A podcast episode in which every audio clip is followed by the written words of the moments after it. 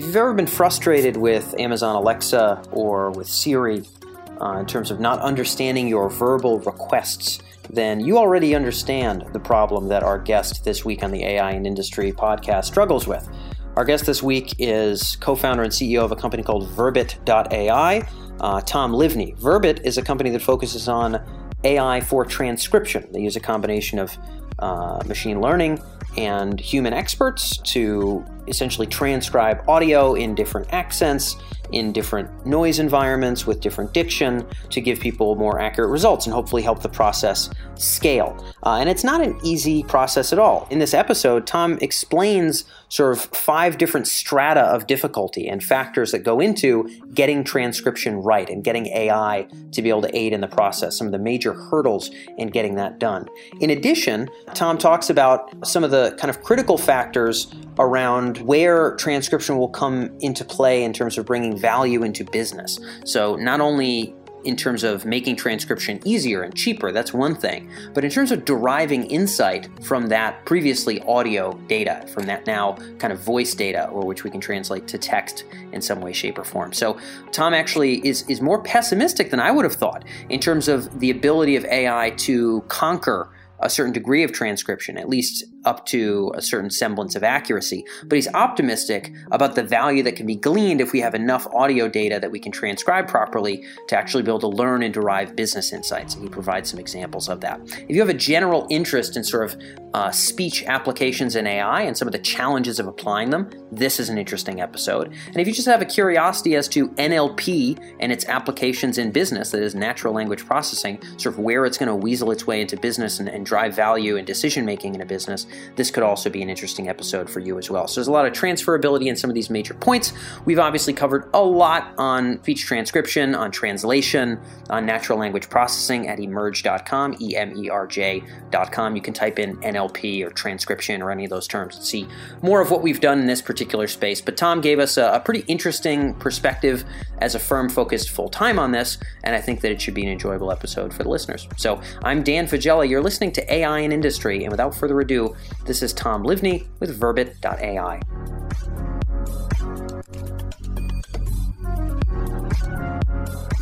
So, Tom, where I wanted to start us off, as we often do here on AI and industry, is just get a sense of the lay of the land today. Transcription is the world that you live in. You guys are pretty involved in the legal and education space, and I've seen on the site you do some work with Udacity.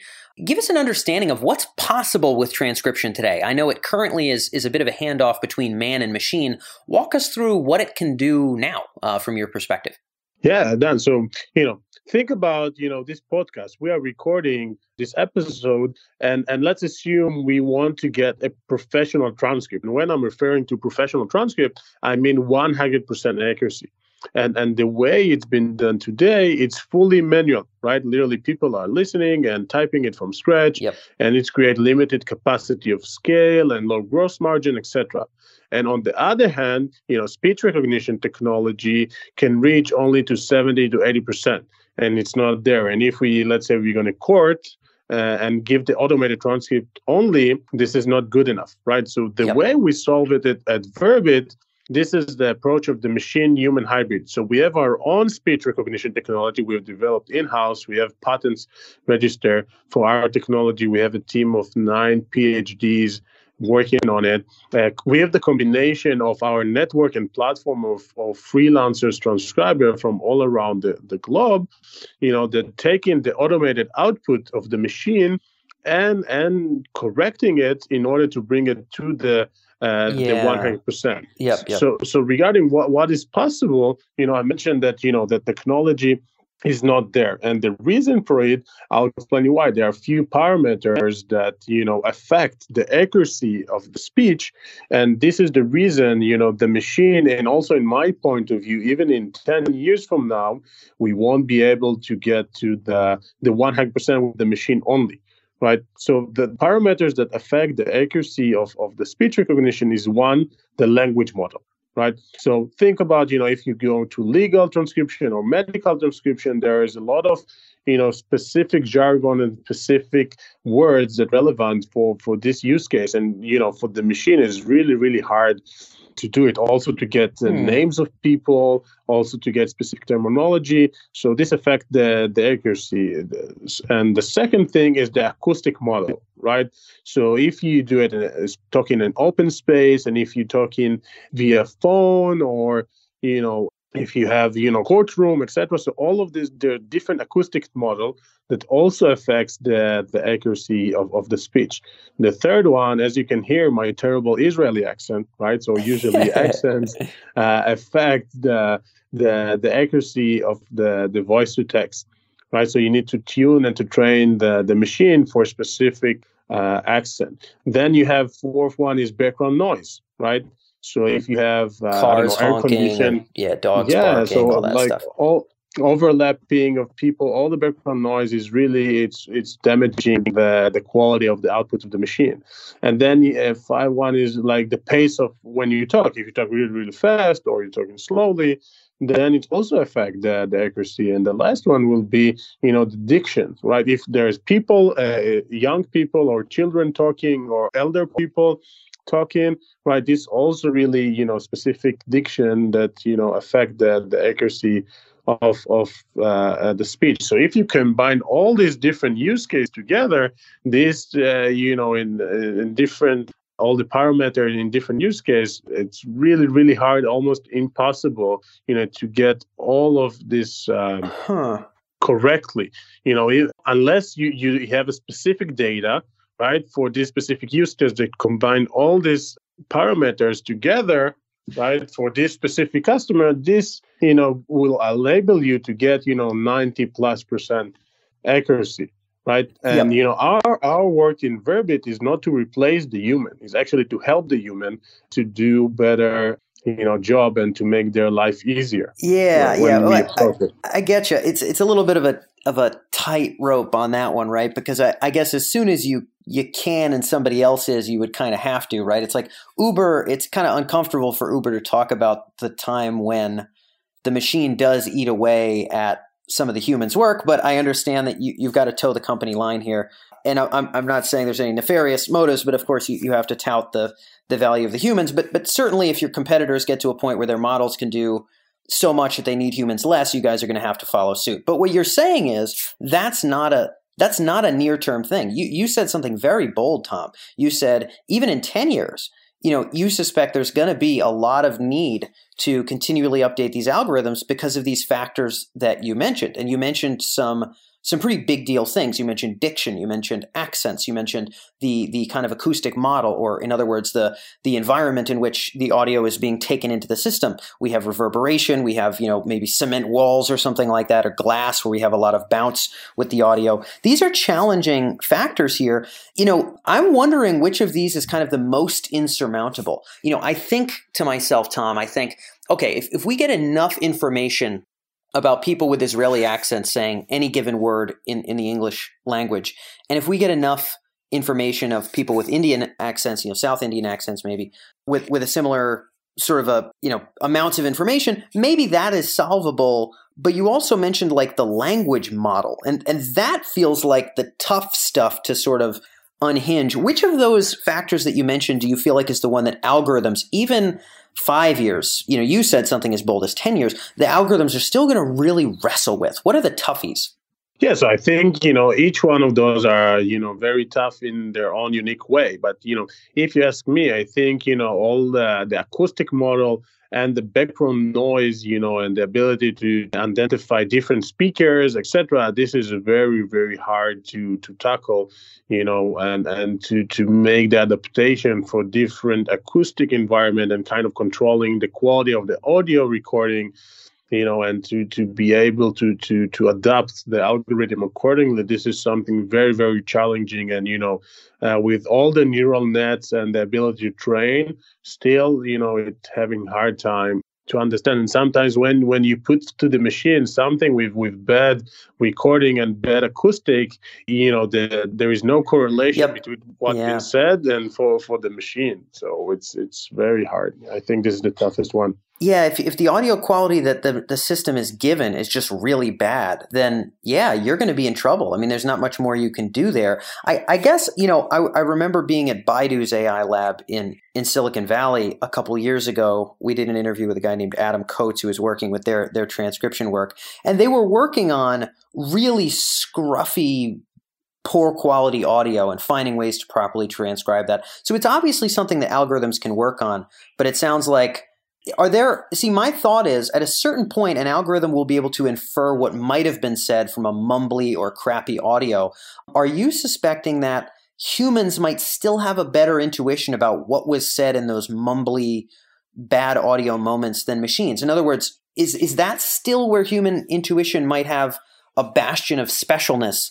Even if algorithms are trained to do exactly that take crappy audio and fill in the blanks is that still something where you think humans are going to have kind of the edge yeah, I, I, do believe so because they have the ability to hear it again and again and get the input and to understand, you know, the context of what being said. Also, you can train the algorithm for it, but you know, once you you hear it again and again and get you better sense of you know figuring out what actually being said and you know the, the the use case that we are aiming in verbit those are the use case that they have to have by law you know with the regulation the the, the 100% accuracy transcript so i guess you know a courtroom or uh, universities and this kind of uh, institution will never be satisfied with with machine only right because they they are yep. required by law to have the 100% and they and this is going to take a lot of time and a lot of leap of faith until they would be able to believe that the machine uh, would be able to just you know get the perfect output for them to submit uh, to the audience and and again you know you have all these giants tech giants like google by you mentioned baidu etc so they are building something very, very generic, right? Something that should should be suitable for everyone. And yep. you know, because we are taking more the vertical approach, right? This allows us to be much more tailor made for any of those customers and will give us the, the advantage yep. uh, uh, to get better results, you know, because at the end of the day, you know, maybe I will elaborate more. What is speech recognition technology? So speech recognition, it's, you know, trying to identify what been said and there's very complex statistical models that give the ranking the you know the and showing you the the best probability of you know the best guess for the machine what been said. You know you have a lot of parameters that trying to guess in the best way what been said there right? And this actually you know uh, because uh, you have and I think about verbit as a, as a contextual layer right? So when you are in generic engine speech recognition engine you just put the input which is audio and the output will be text right? Based on the same algorithm that everyone used for for the speech recognition. And think about verbit that you said okay before you do the transformation uh, from voice to text, you need to use this contextual layer that give you, okay, this is the person that talked, and you have his accent, and this is the jargon. He's talking about legal space in this acoustic environment. So use all these parameters in order to give better, better accuracy in the transformation from voice to text before you do it right? So this is something that help us because we are not trying to be generic. We are trying to be very uh, tailor made for for our specific customers. use cases. Yeah, you have to. Yeah, you have to. You, advantage. Yeah. Yep. Uh, totally understood, and and I think some of the audience hopefully will you know understand this. I mean, to compete on general things like where's the next pizza shop in in Mandarin, you know, Baidu is just going to beat you at how to do that because they're getting too many of those. But For if sure. you're doing specific courtroom terminology or specific languages or specific acoustic environments, then yeah, you can have a, such a specialized solution in terms of terminology and entity recognition and all the different facets of understanding language just within that space that you can hypothetically get that niche and really kind of own that domain. And you guys have obviously picked your industries with that in mind, from what I can gather. Yeah, you got it. Yep. Dan. Okay, cool. So yeah. I guess the second question, Tom, I'm just wary of time, but I really do want to get your thoughts on this. We've talked a bit about what you think are going to be the challenges in the future. I wonder, from your perspective, what transcription will be more capable of, let's say, five years you know from now you know where where we think improvements might be gleaned of course there are some of these hurdles that you had mentioned accurately are not easy to solve. They're not going to be things that get get solved over the weekend. They're really, really tough barriers. But when you think about what we'll be able to do five years from now that we can't do now with transcription, where are you most hopeful that real traction will be made in terms of improvement? Yeah, so so the way we are thinking about it is like uh, in Verbit is to be much beyond just you know transcription, right? So we we think you know that uh, transcription just got much more smarter. And what what do I mean by that, right?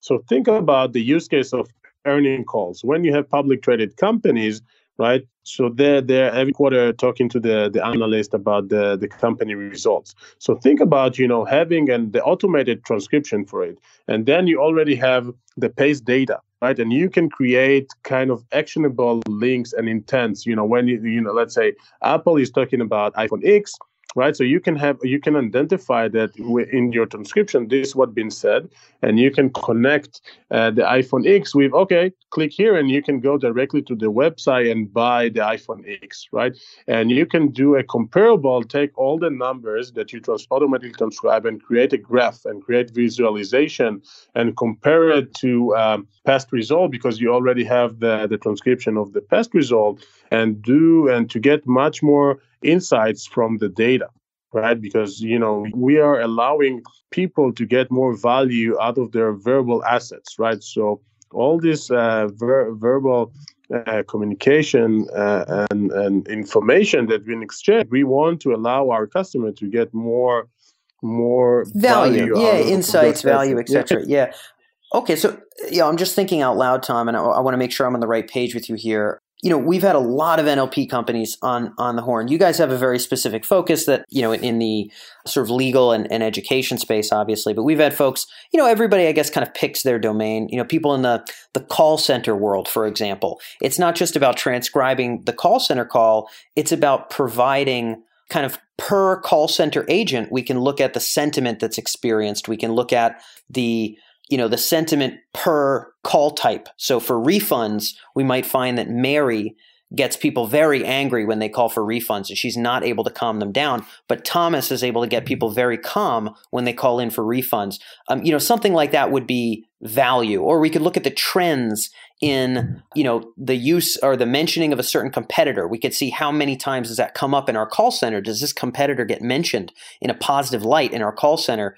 this month versus last month versus the previous month, and we can look at those trends and analyze them. This is sort of getting value out of sort of transcribed assets, I guess, to some degree. It sounds as though you're talking about doing something similar in terms of visualizations and exploration, but in the more legal domain, in, in this kind of court environment, I guess, where you guys are operating. Am I on the right page, Tom? Yeah, yeah, you're on the right page, and maybe I can elaborate. So think Please. about okay, once you, you you have you know the the examination of you know a witness, and then you, you can see if in his past testimonial does he contradicts himself you know to do some sentinel maybe he's lying to try to analyze in his voice if he analyzed to get some summarization you know of of the text. So you have many many things you, you can extract you know so the, the speech is and and the transcription is the first layer right? And you you can do on top of it many many things you know and and we we we think that you know the transcription market is very very big right? And once we we would be able to uh, um, you know to increase the the accuracy and we would be able to to allow to allow more people you know to to get more value out of their their verbal assets you know. Think yep. about the your podcast. Are you transcribing all the context uh, all the podcast interviews you have? Yeah we're, we're not at present but we have in the past. Uh, right now we're kind of pulling out the major insights and like a handful of useful quotes but but we have in the past for sure. But yeah being able to i can imagine maybe you know looking at how many times were these companies mentioned or how many you know show me all the podcasts that had this term or that term or where someone talked in a positive light about you know nlp or something or i imagine this is what you're talking about being able to kind of derive insight from that info. Yeah definitely yeah yeah. Cool so for you maybe some of the technical challenges of transcription itself might not be overcome in half a decade, but there will be kind of a layer of value and visualization within different sectors that will start to evolve on top of it so that as machines start to make this a little bit more cost effective and people can build a big corpus of this information, there will now be kind of a new like dashboards that can be placed over these assets. And so some of the development it sounds like that you're excited about in the years ahead, certainly making the models more efficient, but also deriving more value from them with this other layer. It sounds like that's what you're emphasizing. Yeah, yeah, exactly. Once we would be able, as you said, to reduce the cost and give more people the access to use it, then uh, I think we would be able to bring more value because you always need to make sure that the first layer of the transcription, you know, if it just the machine or with human will be accurate enough so you can actually get the understanding of what's been said and then you know and to take the insights out of those words spoken words that have been said Cool. Well, I've taken plenty of insights from your spoken words, despite your accent today, Tom. I, I, joke. We've had I joke all the time. We have a, a, disproportionate number of people from Israel and India on the show, and so I'm I'm quite quite used to it at this point. But I I appreciate your perspective on this. That's all that we had for time. But Tom, thanks so much for sharing some of your ideas here on AI and industry and joining us. Thanks for having me. I, I really enjoyed our conversation, Dan, and I'm a big fan of what you're doing. Thanks, so brother. Keep doing it.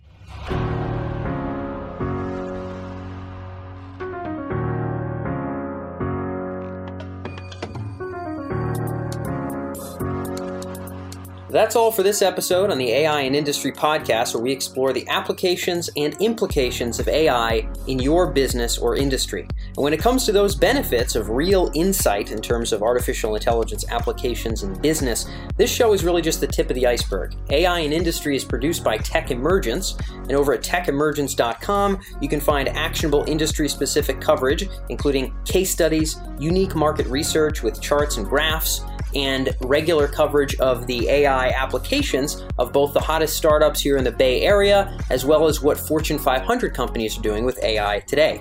Everything from marketing and advertising, business intelligence to specific industries like finance and healthcare, you can stay ahead of the curve and stay on the right side of disruption by visiting techemergence.com. And when you're there, make sure to sign up for our weekly newsletter on the left hand side of the page. Uh, most of our podcast listeners get our, the episodes directly to their inbox every week. You'll be joining tens of thousands of other business leaders who join us from all over the world to stay ahead of the curve of AI in their specific industry. So that's techemergence.com.